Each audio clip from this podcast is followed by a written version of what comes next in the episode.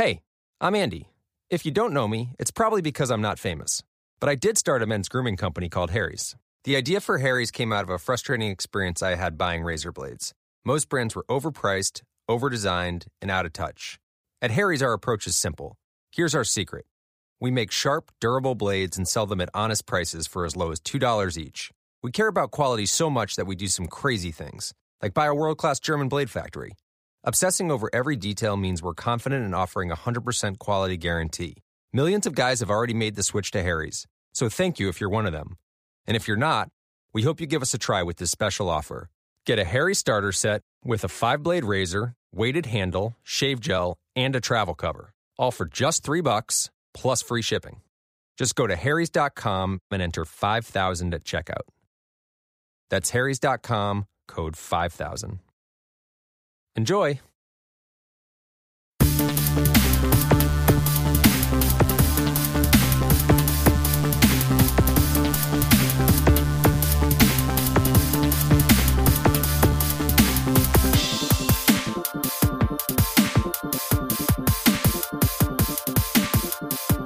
So let's talk about music. Um, like every week, I'm keeping my ear to the ground, and there were actually a handful of things we could have potentially talked about, but nothing more, I think, nothing more in depth that excited me more than breaking down Linkin Park. Uh, the news, the news dropped. How did I find out about this news? Um, actually, a guy by the name of Kyle Crawford, who's a graphic designer on Twitter, um, tweeted something about the new Linkin Park song and the announcement of a new album.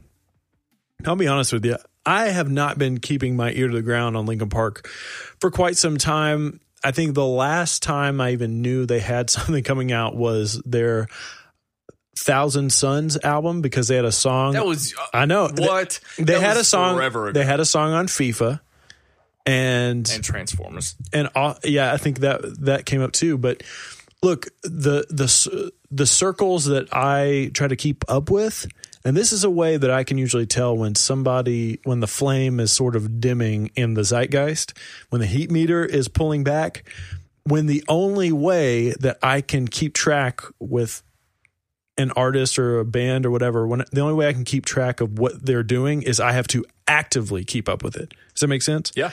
and it's not being force fed to me. I'm not seeing headlines of Linkin Park this, Linkin Park that.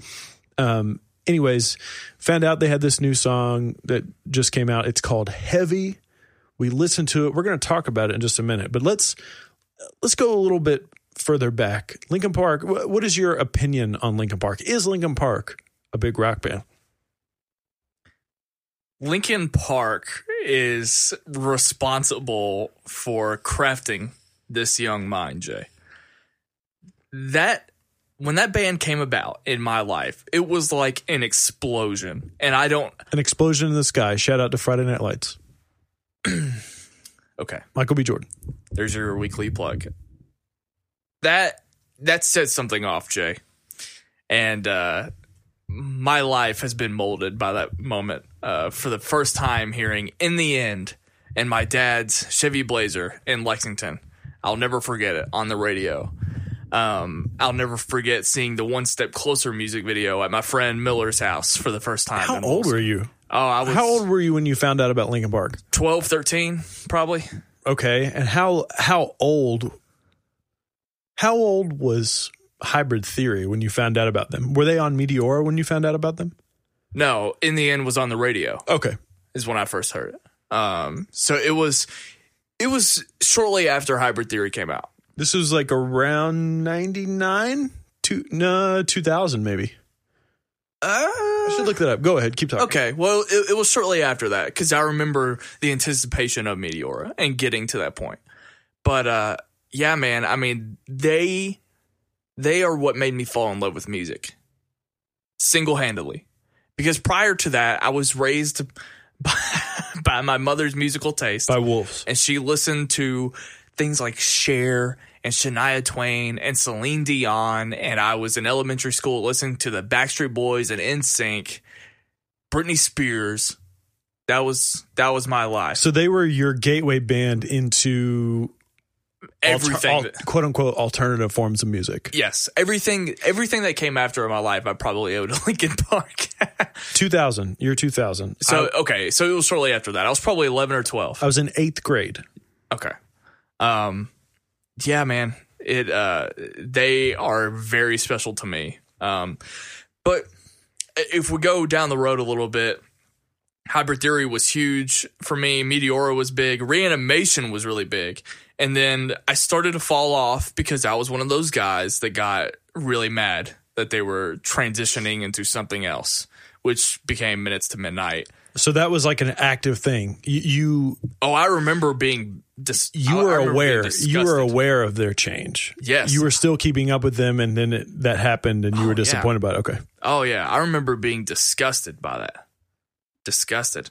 What do you think? What do you think my uh, take on Lincoln Park is from the past? From So- the past, So, oh, I was gonna say, I already kind of know this. not right now. Yeah, Um, like your take on the albums that I just spoke about.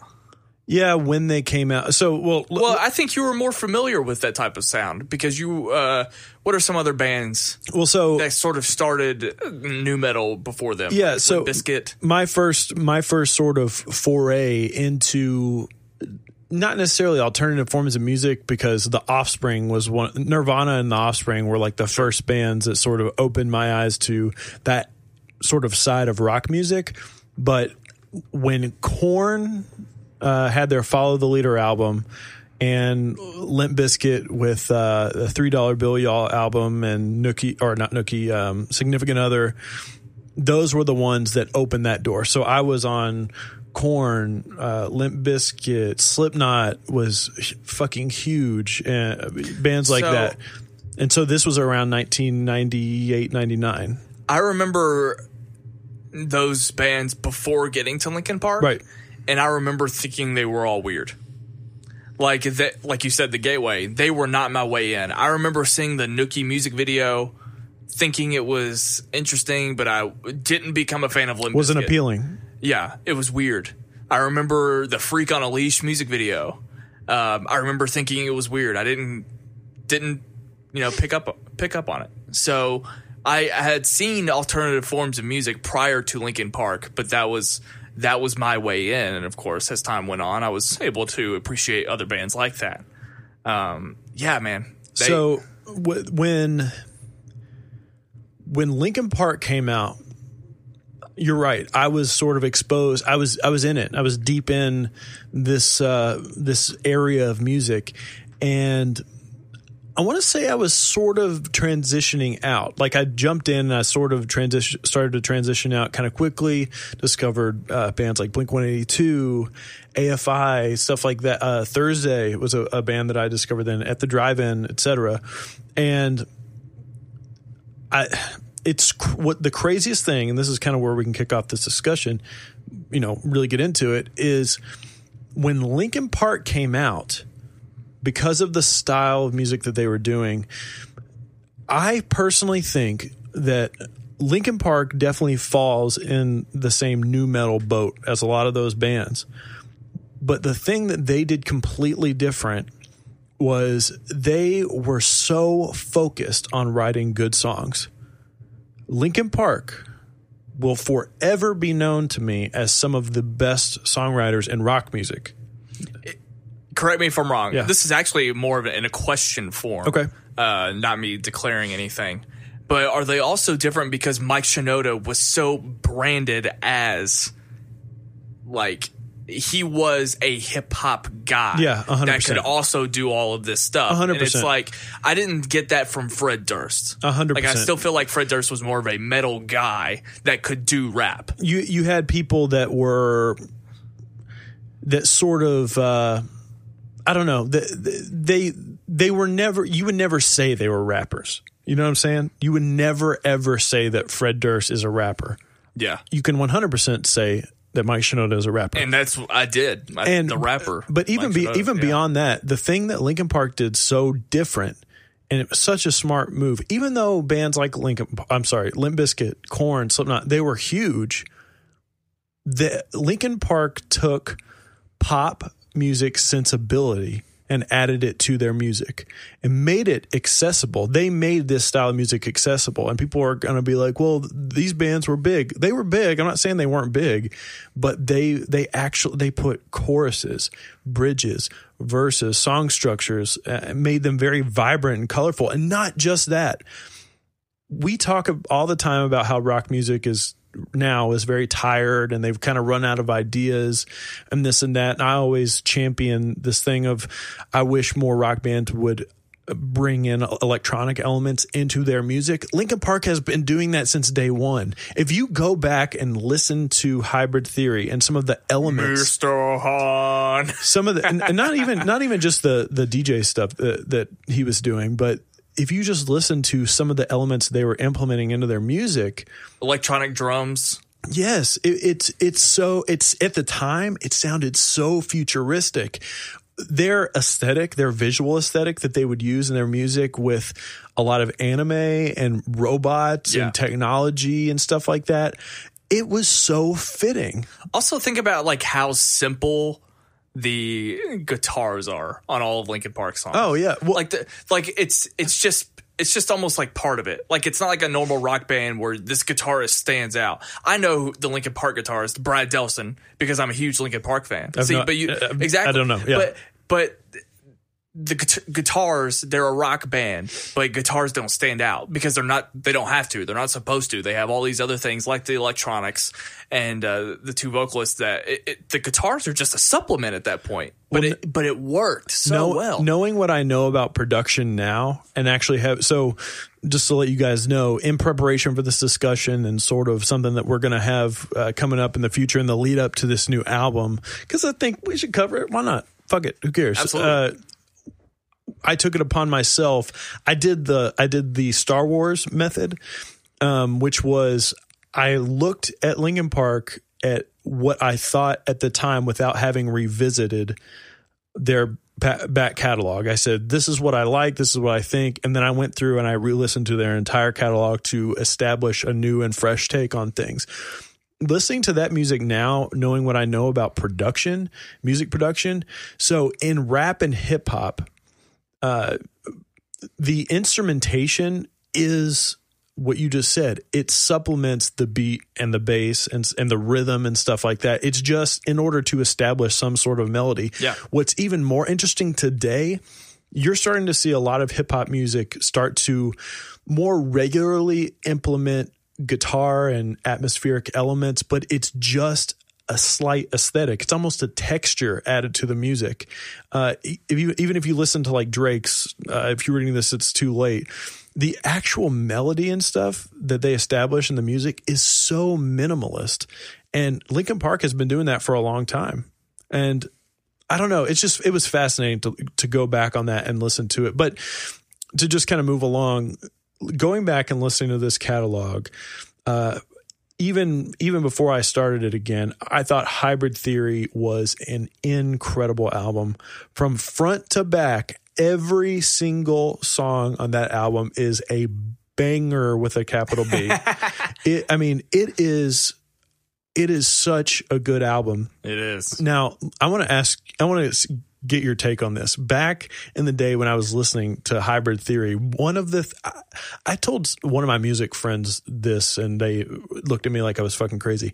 When I listen to music, sometimes I picture things in my head when I'm listening to music. Like, I, if I can hear a song and it makes me think of scenery or the mountains or the ocean or something like that, that's amazing to me. Music does that for me sometimes. okay When I the very first time I ever had that experience, I was listening to Linkin Park really because what song I have no idea. It doesn't matter. oh come on It doesn't matter. sure it does No. that was a pivotal moment The in your entire album is this way. okay When I back in the day when I used to listen to Linkin Park, I they would be the soundtrack to Dragon Ball Z fight scenes in my head yes because I used to go on There Kazaa. there were so many of those music videos that came out. The fan made music videos. I used to go on Kazaa or Yeah. LimeWire or whatever, and I would download these fan made compilation videos, which were fucking great.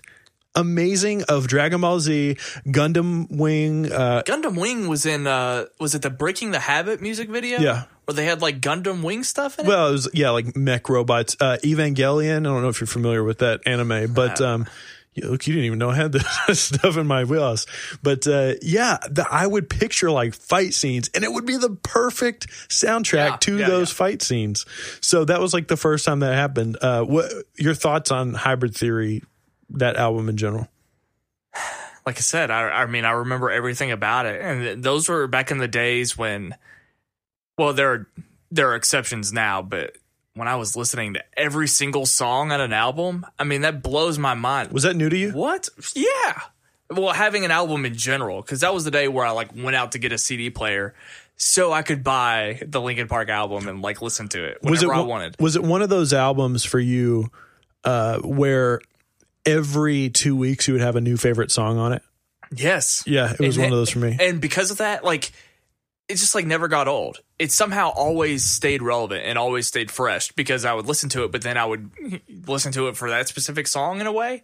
Like look forward to that point, and I don't know, just it, it, that happened. I think with Meteora too. I mean, I- my relationships with both of those albums are very similar, and they're like they're like my children. It's hard to decide which one I like more, but I mean, they were both just so special in that way. But I mean, yeah, th- there were times when even uh, I don't know if you, I don't think we've ever really talked about how it how Linkin Park informed me as a you know eventual vocalist in a band, but like You're not the only one. Oli Sykes of uh, Bring Me the Horizon, who we talk about quite a bit, he also cites Linkin Park and seeing Linkin Park live as one Yeah. of his most influential moments of his musical career. Yeah. I uh the the other thing that I was going to say is that it was new to me because at first that that sound to me was special because of Mike Shinoda. And then I there was a period of time where I'm like I want to do this. Like I that's what I want to do in a band like this. And that's Right. that's what I was in middle school. And then I would slowly transitioning into be more interested in what Chester was doing. And then I could listen to it and it was completely new because I was paying attention to something else entirely on that same exact album.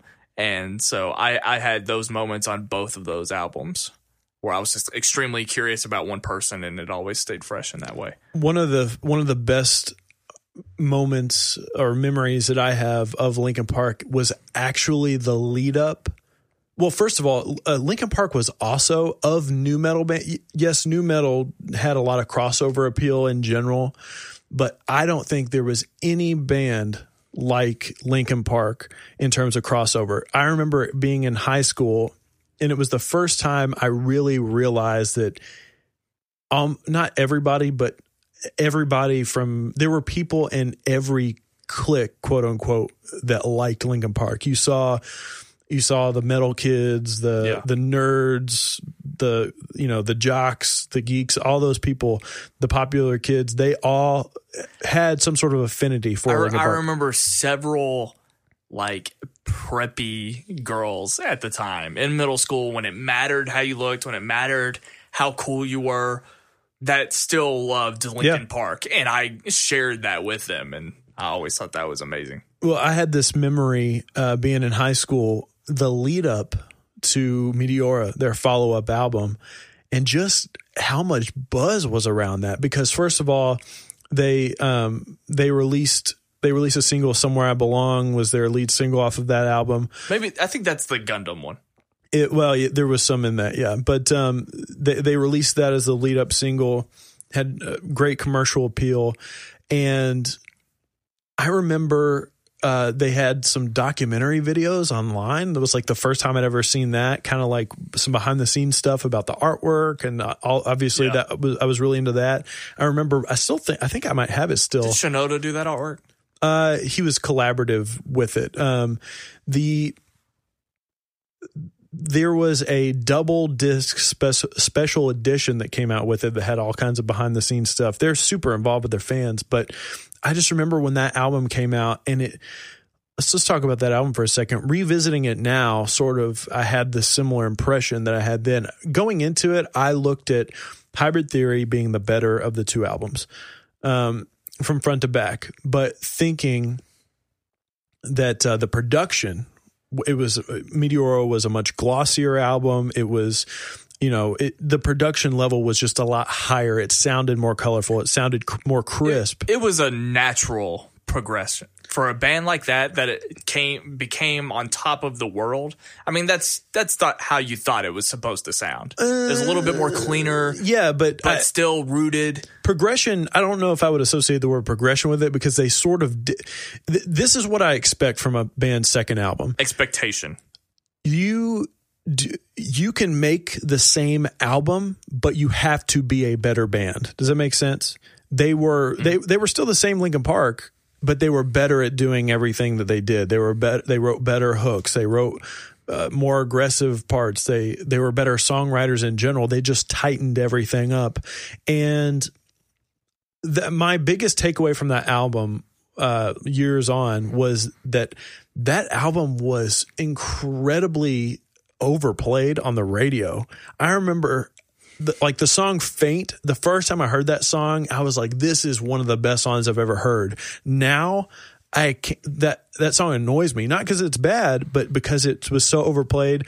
There's a, the other one, um, on that album breaking Life. breaking the breaking habit. habit. my god i hate that song because it Why? was it was so overplayed back in the day song. i used to turn on mtv and it would almost always be why playing. would numb be the one that you go to for that? i love that song i don't know it's, it's a great it's a great it, song that's a more i don't know that's a more transcendent sort of song that's like a very the the hidden gems nobody's listening and figure 09 those are two songs that i loved going to but they were never the talk of the album listening back, we're going to do some album reviews, some retro album reviews, but um, looking back on it, man, I did not realize. I, I forgot how much of a banger from front to back that album is. I mean, they it is a great album.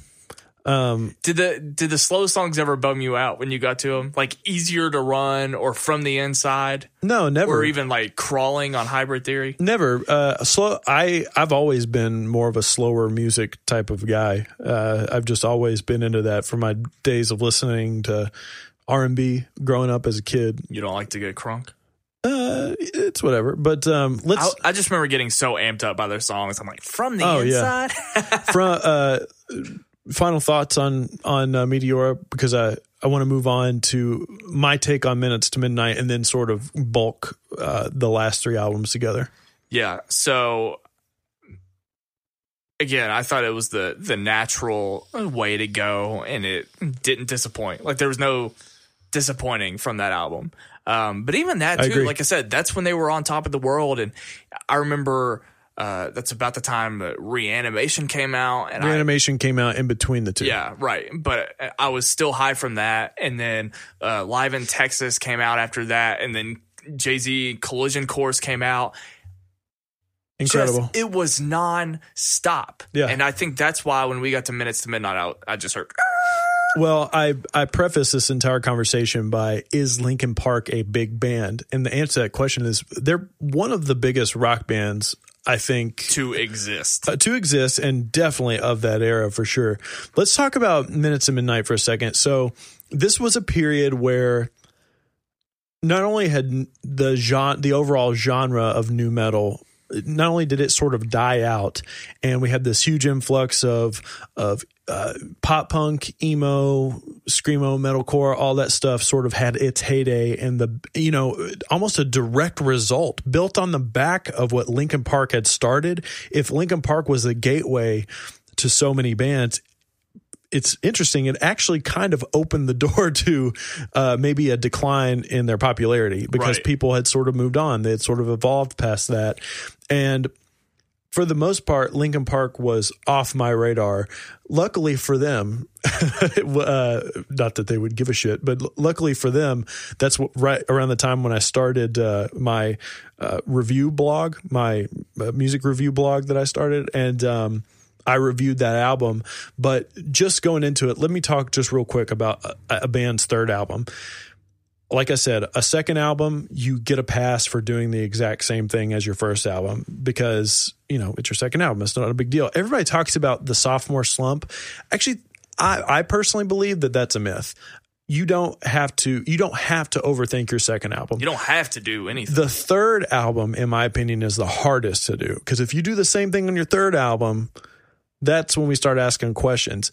But the third album is also the most easy to overthink and overcomplicate when you're trying to make a change and evolve and do something new.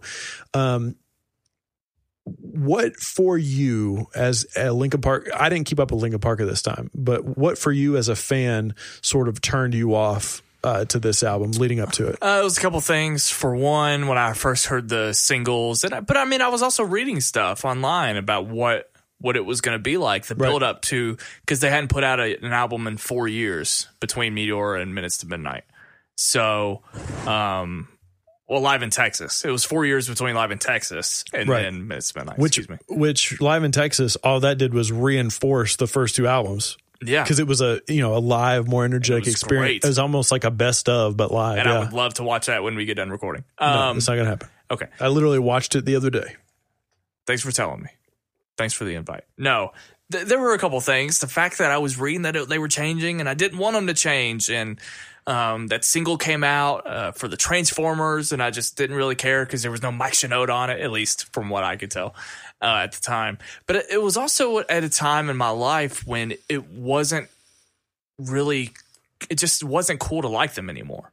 Exactly. And Bingo. That it That's- was cool to That's an important distinction to make. it was cool to like Linkin Park, and they were the gateway band into what I eventually got into hardcore and what people would call screamo and metalcore and all this stuff. And I was listening to those bands, and the, the the people that I was around, if I was the guy that also listened to Linkin Park, I knew that I would be made fun of. I'm not saying that's I want to talk. reason why, I want to talk about that at the end of the segment. but I but I did genuinely have disgust that they changed, and I. I've heard the singles "Shadow of the Day" and "Bleed It Out." Like I, I what I've done, yeah, I heard those songs, but I genuinely didn't care at the same time. So I guess all of that added together, I just did not need to follow Linkin Park anymore. The minutes to midnight when I heard it for the first time, much like you, I wanted to not like it just because they still represented that sound that I was moving away from, that I had outgrown, so to speak. But I remember listening to it and listening to it objectively to do a review on it, and I was actually blown away. I think I gave it like a B plus or an A minus because You sent us your top 10 list of that year, and it was like in your top five, was it not? I, I think so, maybe. But it was first of all, I thought it was a really nice progression, even though they had left behind some of their ideas. But sometimes that's that's necessary.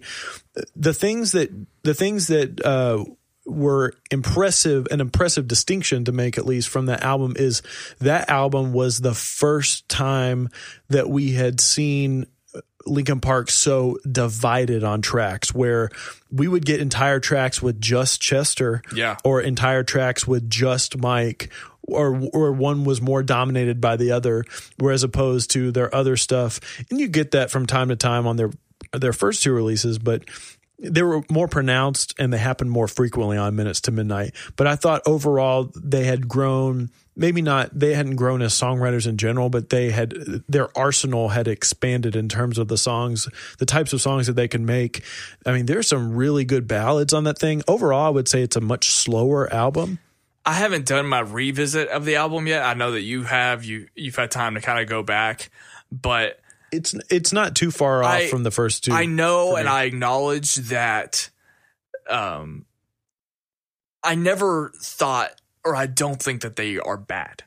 Like I was just unhappy with the transition, but I know that especially when I'm more objective about it going into it now, I know that I'm going to be impressed with the quality because they they're all very talented people.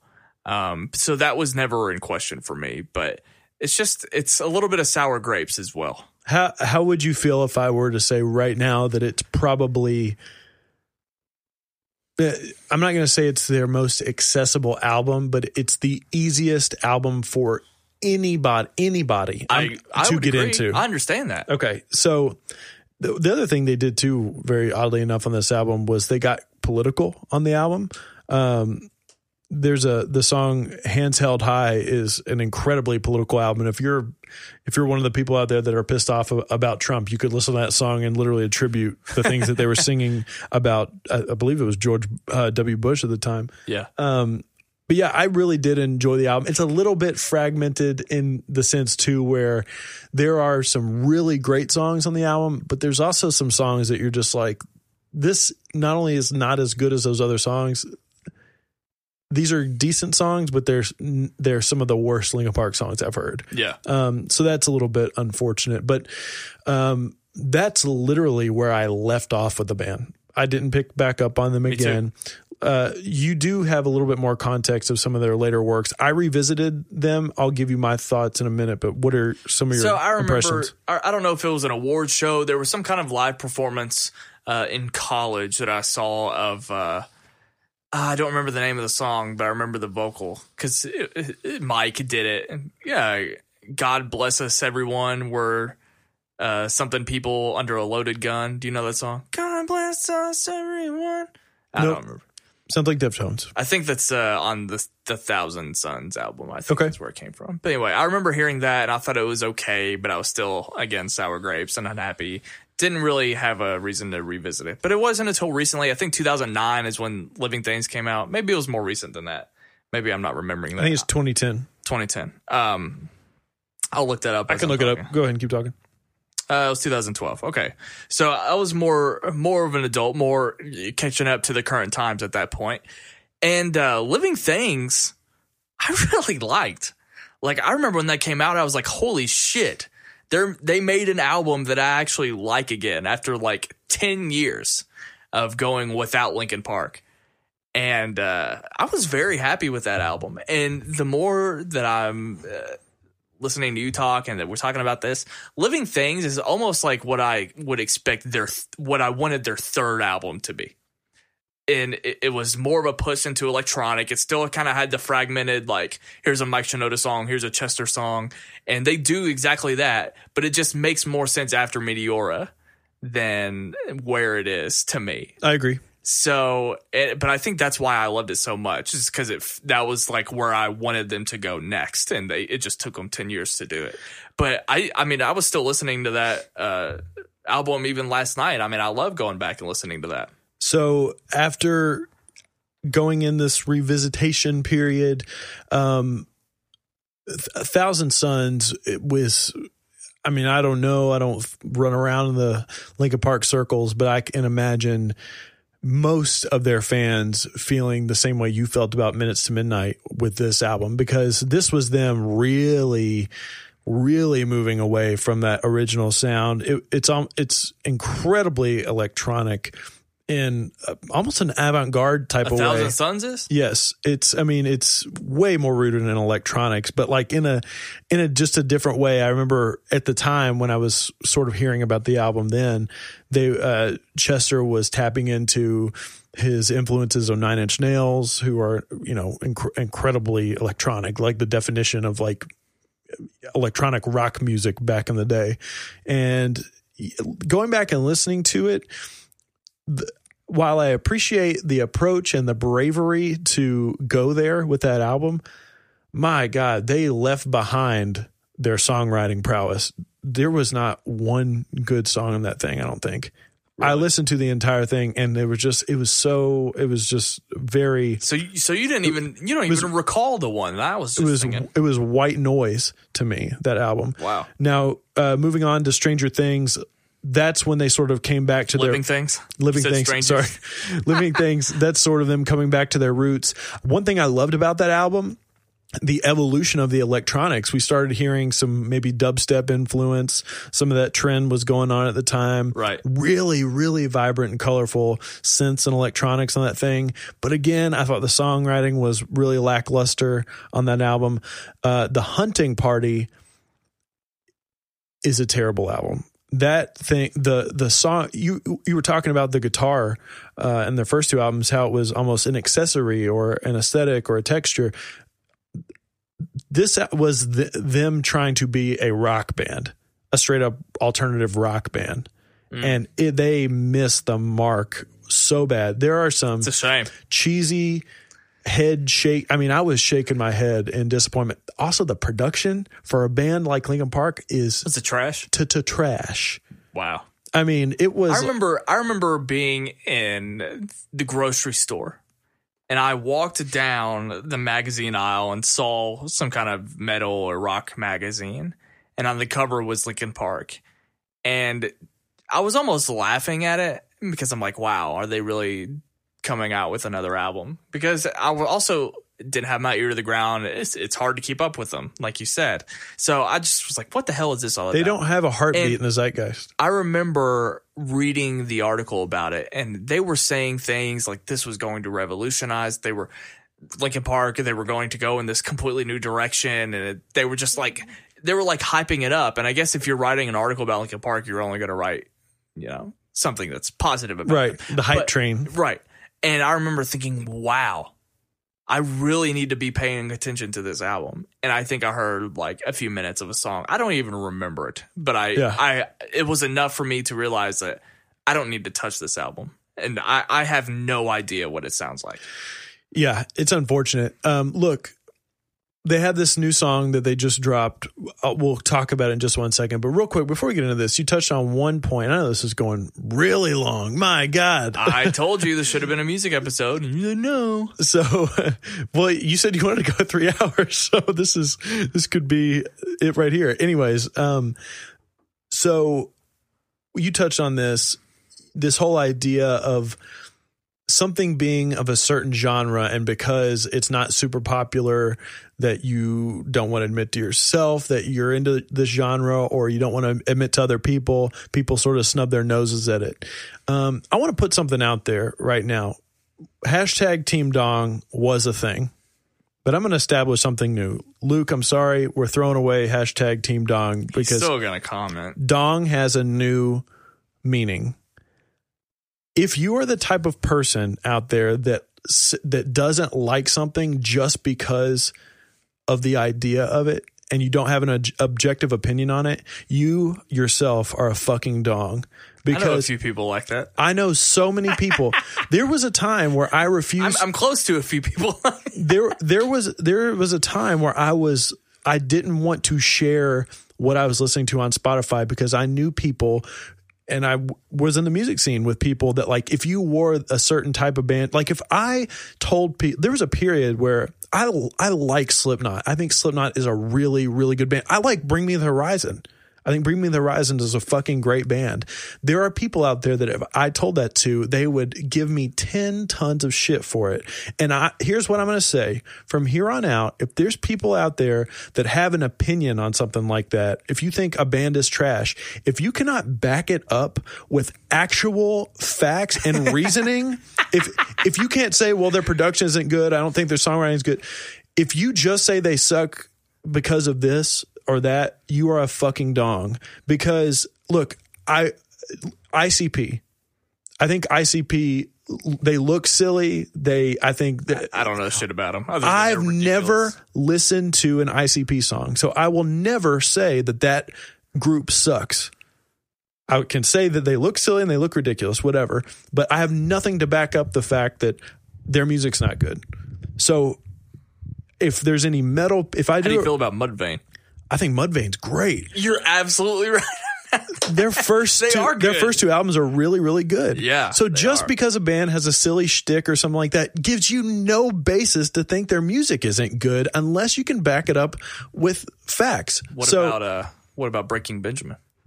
Um, I like one Breaking Benjamin song quite a bit, but I think they are great songwriters. so, some of their music that I've heard is a little bit silly. Sounds a little bit silly to me, but that's I, I'm more the on the nostalgic side. I like their older stuff more than I do their recent stuff, but they, they still make good music. I don't know if it's up by the time Weekly comes up, but I did that review on the Aaron Carter album, and so many people that I, I said, "Have you heard the new Aaron Carter?" People laughed at me, and I, I was, "Have you heard the EP?"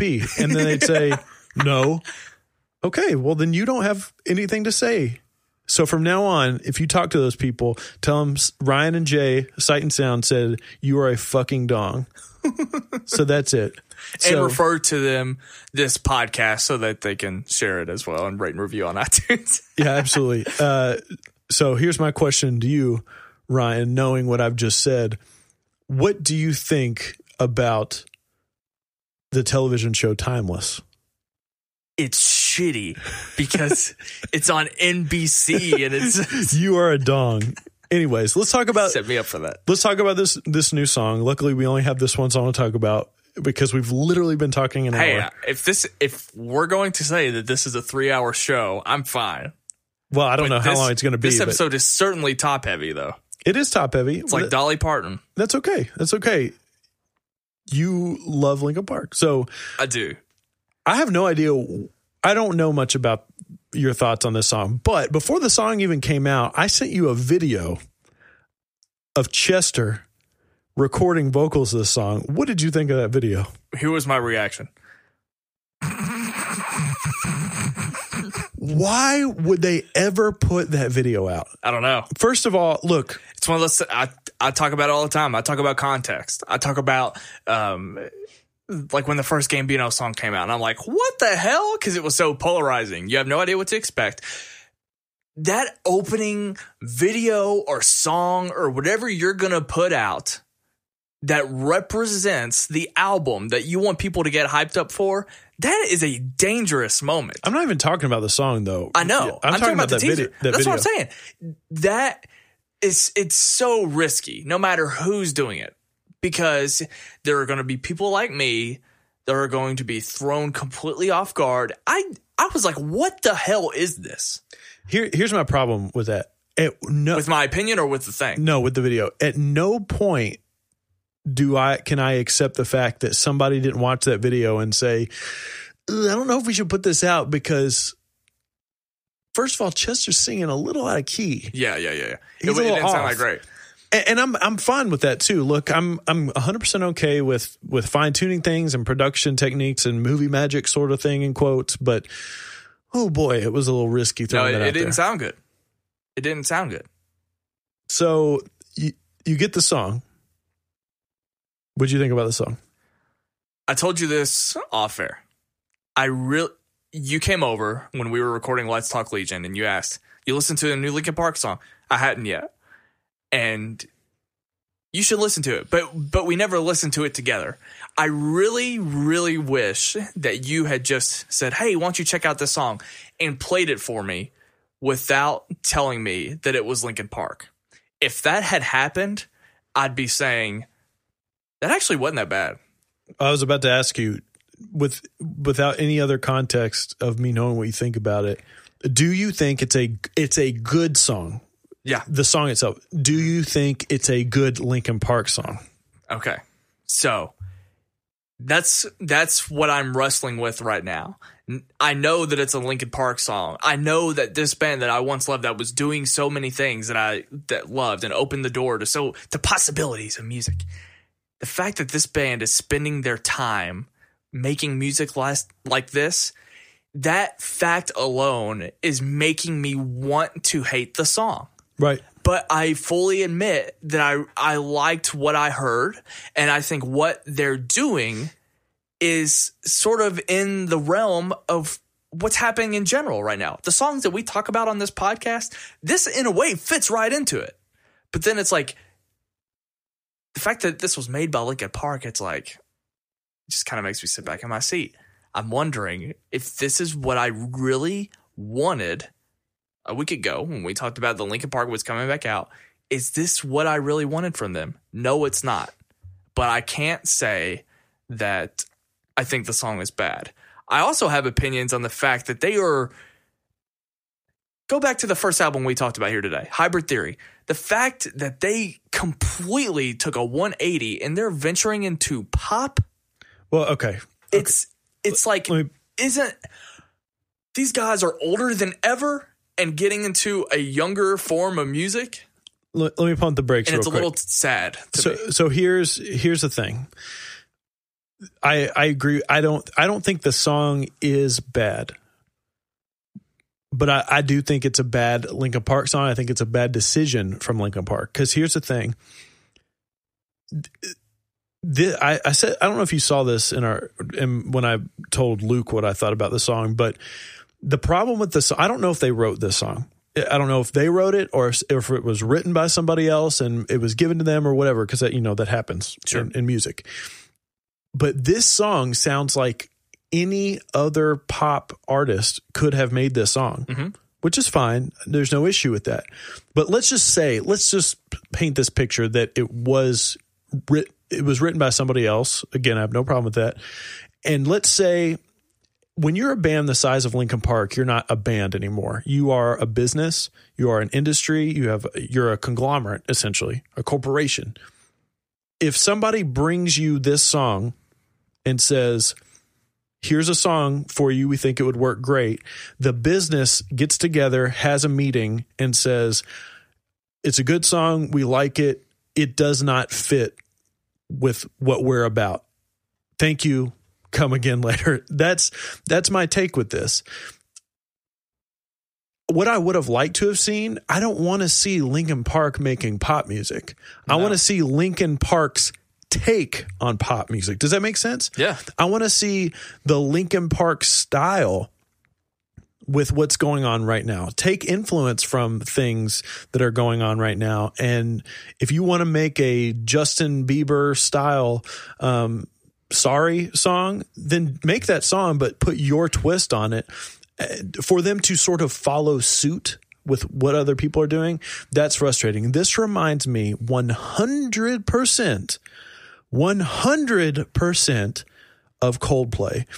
Coldplay decided randomly, Chris Martin said, I'm divorced now. I'm going to make party music and club music. Guess who I don't want to be dancing to in a club? Coldplay. And I'm not saying that that's what Linkin, I'm not saying that's what this song is, but I don't want Linkin, I don't want to hear, I don't. I don't either. I could hear this song anywhere. Yeah. So it's it's not that it wasn't already, but more than ever, it's getting to the point where the crowds and the audiences at their concerts are going to be more confusing than ever Right.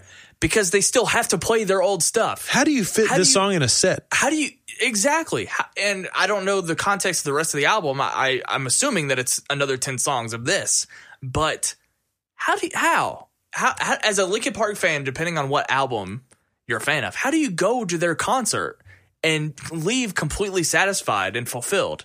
Um, it's just crazy. And if you're a fan of the older music, like I am, why do you want to see these 40 year old, literally 40 year old men doing these type of pop songs? So you, I'm on board with what you said. I want to see their version of pop. Indy, stop barking. I don't even know if they can hear it, but that's fine. But I have to acknowledge the dogs on this podcast. Okay. See, Indy made me lose track of what I was ranting about. I, I'm just, I agree with you. I would love their take on it. I would love for it to feel fresh and new. It doesn't.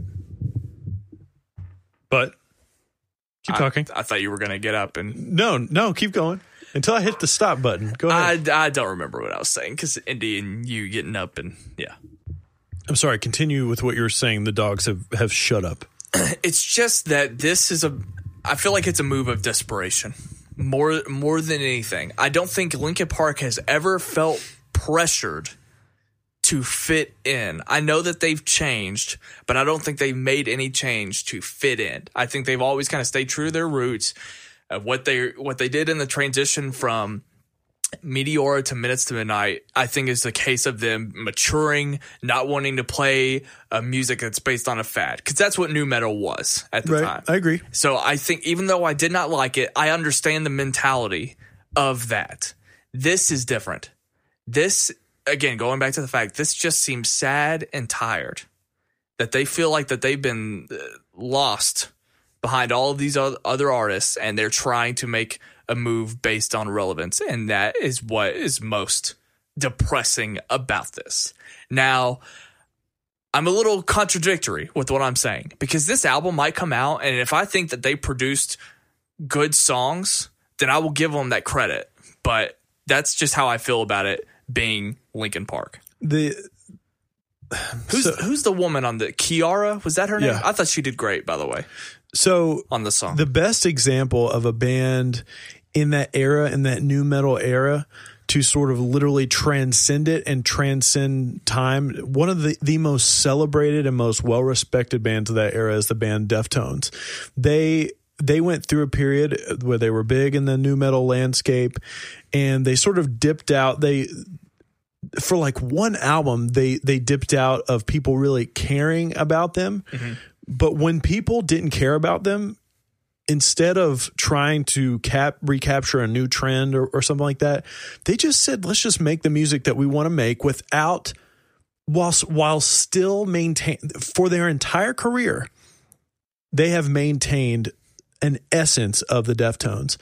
And they came out of it, man. They went through like probably three, uh, no, two albums of complete obscurity. Then this album Diamond Eyes came out, and everybody started paying attention to them. They put out one called Koi No Yokan, and then my God, they Pitchfork caught on to it they became part of the zeitgeist again. They were super respected, so much so that there were huge uh, music critics out there that had Deftones' latest album, Gore, as like one of their most anticipated of the year. They completely transcended it without doing any of this stuff. So they they always maintained a certain level of uh, of trueness to themselves. Is anyone is that anyone's attitude towards Linkin Park? No, I When don't. was thi- the last time that was the case? because because with the exception of that magazine I saw at the grocery store. I mean, I, it's almost like maybe they've they started too soon trying to be and I don't know, but it seems like they've they've always been trying to chase capturing, you know, capturing something special, lightning in a Yeah. bottle again as opposed to just making whatever they wanted to make. But regardless, here's the last thing I'll say about it. It's with this song heavy it, i was i don't even know why they released this song because one it is trying to be a, a big single do we both agree on that that it's they've released it because it is a pop it could be a it's pop It's pop. Yeah. so they could have also released it to signify maybe a, a tone setter like Childish Gambino did with Me and Your Mama. How upset would you be if you got the album and this was like the this was like the redheaded stepchild, the black sheep of the album, and the rest of it was completely different. It was what you expected. Would it frustrate you that they released this as their first single? it would go against all of my beliefs and all of my principles into what an album should be right. or what I expect the identity of an Well, album then, then be. it becomes disingenuous.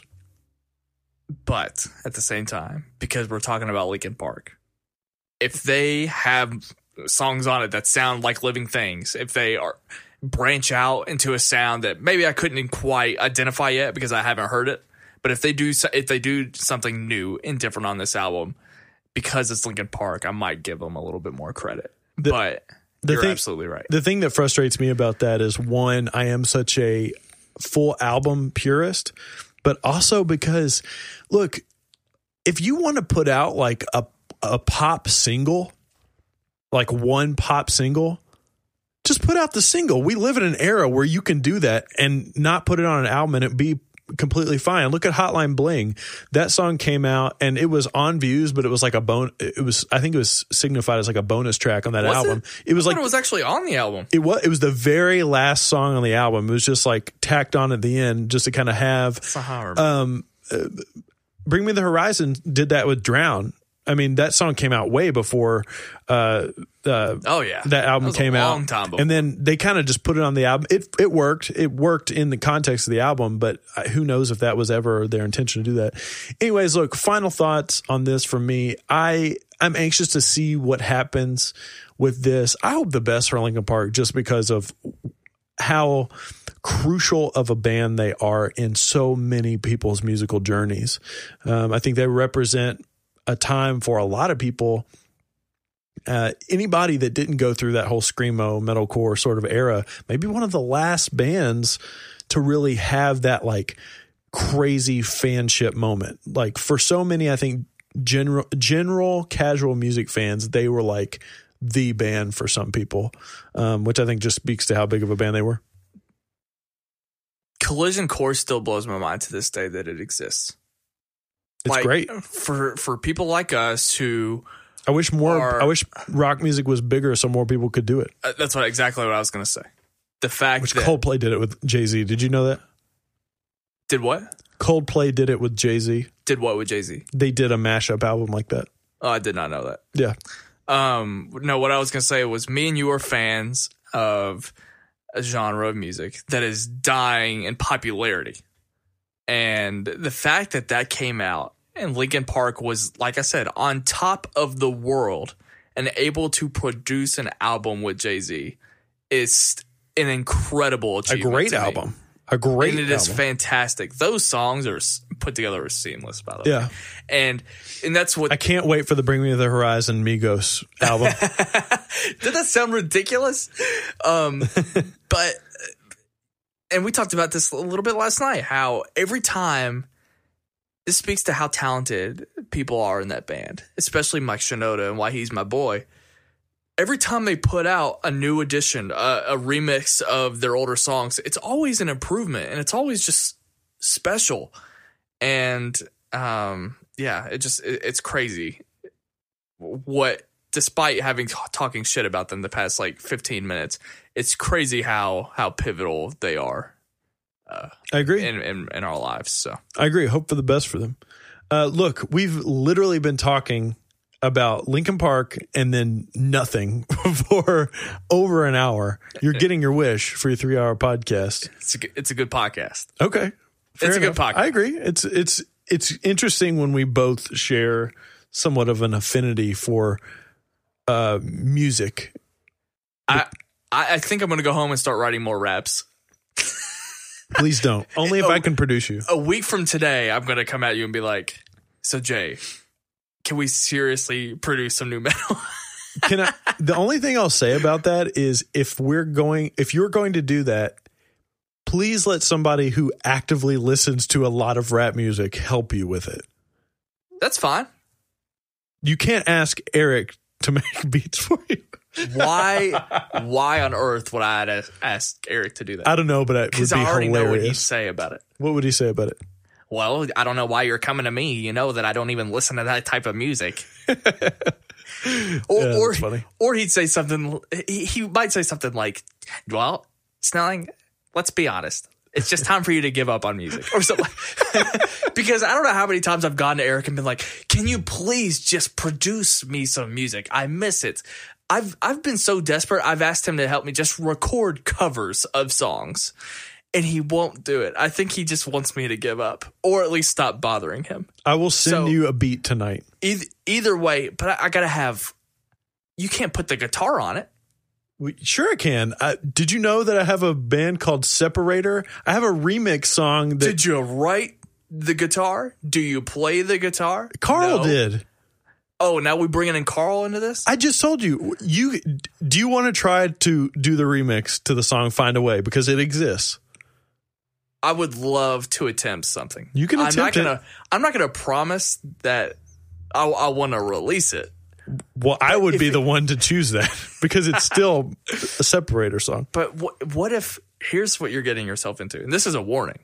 This is a warning. I, I as a friend, I feel like I have this obligation to let you know we're entering dangerous waters because if if I'm happy with this song, what are you laughing about?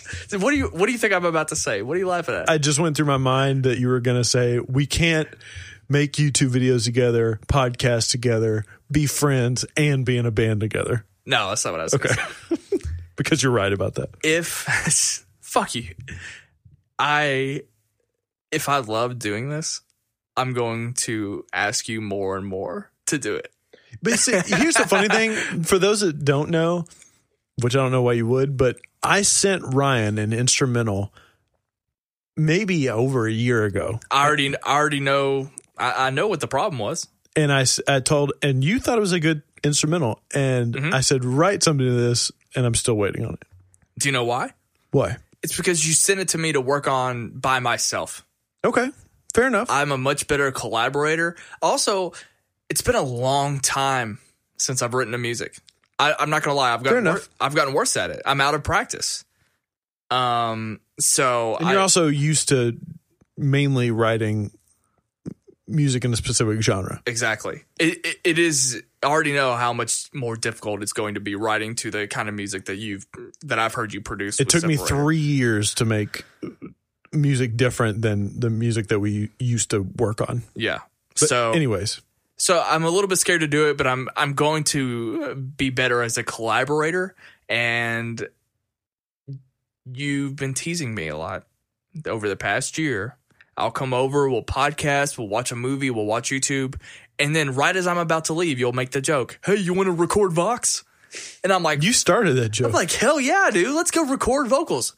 Uh, actually, not right now. I already did this earlier today.